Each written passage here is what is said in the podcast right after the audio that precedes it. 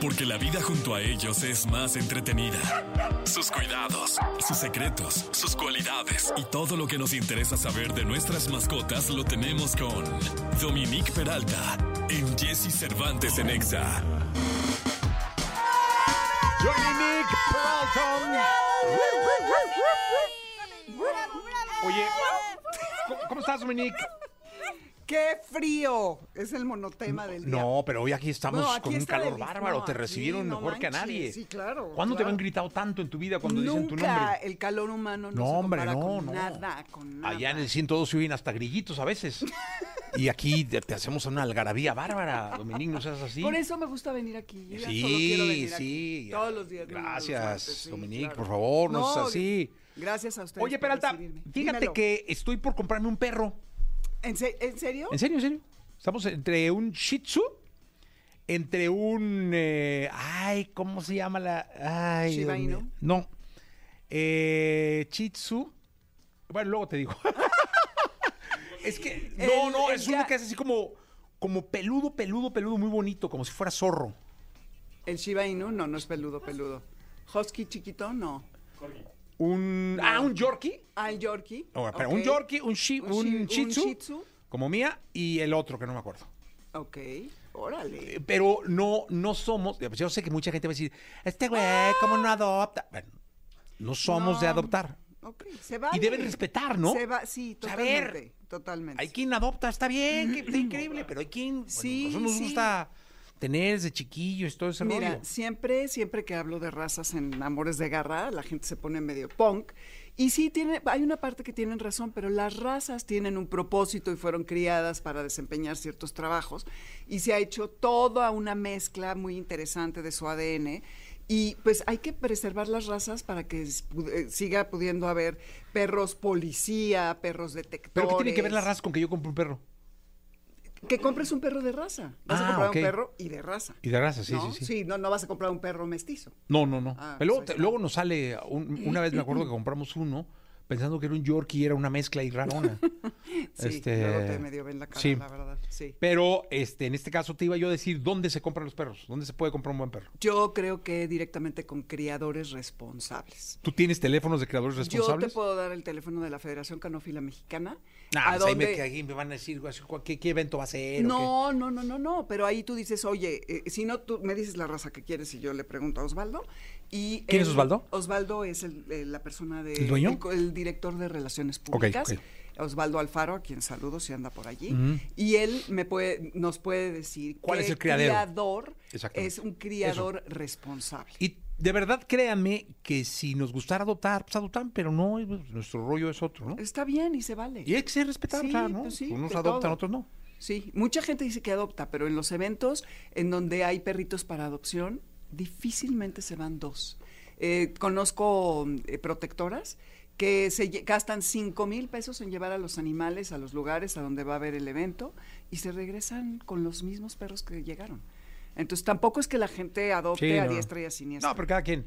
Pero estamos en eso, ¿eh? Estamos en eso, en, Ay, en- qué en un proceso Ay, qué bonito. Vamos a ver qué dice Mía. Va, es lo que te iba a decir, a ver qué opina mía, porque yo creo que no le va a hacer mucha gracia. Mira, no ha hecho buena cara. Bueno, no sabe la que Cuando le estamos hablando al- algo así, se acaba viendo así como estos güeyes que ¿qué están haciendo?" tramando. Sí, sí, sí, sí. ¿Qué sí. están tramando? Oye, y luego el fin de semana fuimos a comprarle su regalo de Navidad. Ay, ¿qué le compraron? Este, un suétercito y un hueso. Mm, ¿Hueso de carnaza o de qué? No de tela, como de. Ah, ok. Sí, pero con olor de no qué. una cosa Qué así. padre y feliz. Pues No, es de no Navidad, es de. Navidad, no sé, es de Santa hasta- Claus. Sí, sí, sí. claro. Hasta el domingo. Hasta el, lunes, el lunes en la mañana. Ah, el lunes es que llega Santa Sí, Claus. sí, el lunes en la mañana. Es que a mí ya no me trae nada Santa Claus. Por eso Te, no portas mal, además, Sí, Dominic. No eres muy bien portada, que digamos. Me porto mal, exacto. ¿Qué regalos son los buenos para los perros, eh? Mm, yo digo que premios saludables, estos premios deshidratados, muchos paseos y tiempo de calidad con ellos. Yo diría, sobre todo, hacerles un masaje, jugar con ellos. Ya sé que estoy sonando muy cursi porque no es nada material, pero la verdad lo que los perros más quieren es atención y tiempo de calidad con sus humanos. Sí, este. Pues creo que lo más importante es eso. Pero eh, yo te iba a decir, este asunto de ¿vale la pena realmente invertir en, en- en un buen regalo de Navidad? Para el perro, Para el perro. yo creo que no. No, ¿verdad? Yo creo que de verdad, que lo saques a pasear, que te lo lleves. Si normalmente estás una caminata de 15 minutos y te- si tu perro está joven y, bueno, de edad media y eh, madura, y te vas a una caminata de 40 minutos, eh, te lo va a agradecer más que cualquier otra cosa. Si el juguete que ya tiene, te sientas con él a jugar media hora, va a estar más feliz que si le traes un juguete que lo que quieres es estar contigo. Si te fijas, se los das, jajaja, brinca, no sé qué, ¡puc! lo suelta y anda atrás de ti, Sí. ¿no? Creo. Oye, ¿qué- ¿cuál es el perro faldero? O sea, ¿qué significa un perro cuando dicen perro faldero? Eh, faldero es porque anda pegado a ti, a tus faldas, y que te está siguiendo todo el tiempo. Un perro que desarrolla un vínculo eh, mediante un apego más fuerte hacia la persona, que no es un perro independiente. Y eso puede ser un poquito por raza, pero también un poquito por cómo tú eh, eduques al animal. Ok. Oye, y otra cosa que es bien importante, eh, muchos regalan de Navidad como si fueran juguetes perros. Es, es decir, Sí. mucha gente en intercambios, en no sé, de Navidad te regalan perritos. ¿Qué tan sano es regalar un perro como si fuera un juguete eh, en Navidad o cumpleaños o qué sé yo? Sí, es lo mm, peor que puedes hacer. Muy fácil, porque muchas, muchos papás creen que le, le van a regalar un animal a su hijo y evidentemente lo van a hacer muy feliz. Pero además tienen esta falsa expectativa de que el niño o la niña se van a hacer cargo de estos animales. Y entonces el clásico argumento es, claro, es que yo soy la que tiene que sacar al perro, yo soy la que le da de comer, yo recojo sus heces, ustedes no cooperan. Nadie puede esperar que un niño pequeño vaya a hacerse cargo de, un animal. Se estima que hasta los 12 años los chavos son responsables, lo suficientemente responsables para hacerse cargo. Entonces, la peor idea es regalar un animal, porque a quien se lo regalas seguramente ni siquiera está comprometido con, con este asunto. Y anualmente se abandonan, Jessy, 500 mil perros y gatos. Se estima que el 70% de estos fueron regalos de Navidad y de Reyes. ¿De y le sumamos el Día del Amor y la Amistad. 500, o sea, Se- wow. Sí, se especula que 8 de cada 10 perros que fueron regalados van a terminar en la calle. Todos estos regalos. Y además eh, significa el regalar para Reyes y para Navidad que el 70% de estos animales van a aparecer entre marzo y junio en la calle. ¿Por qué marzo y junio? Porque se pasa la novedad, viene diciembre, viene enero, viene febrero, viene también el Día del Amor y la Amistad. Y ya para marzo ya, te, ya se hizo en toda la casa, ya te destruyó los cables, los libros, los zapatos, el tapete, la ropa, porque tú no tuviste el compromiso para darte el tiempo, para estar con el animal y adiestrarlo de tal manera que no se haga donde no debe, que lo saques a pasear lo suficiente, etcétera. Y ya les he dicho estas cifras, pero son escalofriantes. Se estima que una pareja en edad reproductiva de perros se va a dejar eh, 67 mil descendientes durante siete años. La misma pareja de gatos en edad reproductiva va a dejar 509 mil descendientes en los mismos siete años. Eso es una pareja en siete años. Ahora mismo, mientras hablamos, ¿cuántas parejas de perros y gatos están en este momento reproduciéndose y dejando descendientes que no tienen fin porque las campañas de esterilización, que son obligatorias para las alcaldías ya desde hace uno o dos años, no se ejecutan como se debe.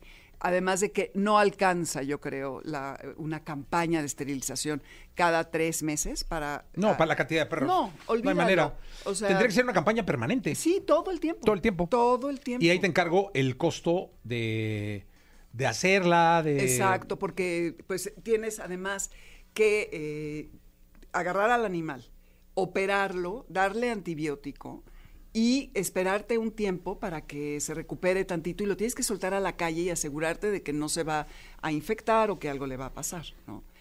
Las causas de abandono eh, normalmente son pues porque ya se perdió el interés, porque hay falta de espacio, falta de recursos, porque el perro gato no fue lo... Te dijeron que era un gato de Angora y resulta que era un... Oye, pero yo no concibo que, que en, en la misma familia regalen un perro, no les guste y lo echen en la calle. Pues es que los tratan como eso, como juguetes, como objetos. no sé, me parece como que pues, buscar a una tía, a la tía Conchita, a ver si lo quiere, o al tío sí, Ramón. el tío, o- o la amiga. ¿no? Mira, a mí me hablan muchas personas. Oye, es que me encontré estos gatitos. Oye, es que me encontré estos perros.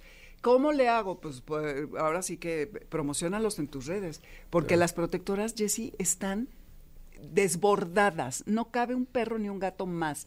Conozco a una mujer eh, que tiene dos mil perros.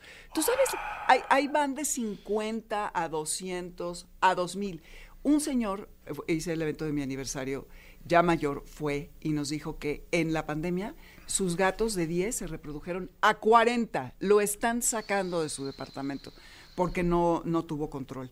Y no es tan fácil colocar a los animales. ¿Por qué? Porque los animales son un compromiso de largo plazo.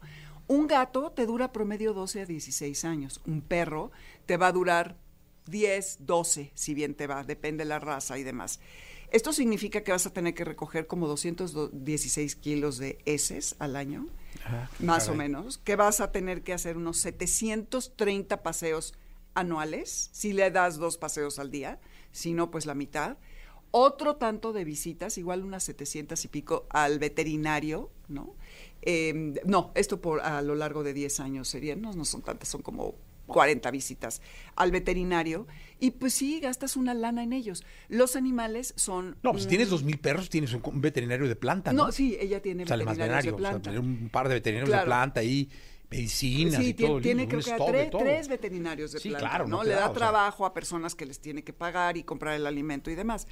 Entonces, eh, los animales de compañía son un compromiso a largo plazo, no son juguetes, no regalen animales, ni en Navidad ni en Reyes, al menos que de verdad haya un compromiso para cuidar Sí. y ser tutores responsables de esos animales. Soltarlos en la calle significa que van a morir eh, porque se van a reproducir exponencialmente y se va a incrementar el problema de los animales callejeros, además de que sepan que la venta de animales en tianguis y en la vía pública está prohibida, no sean cómplices.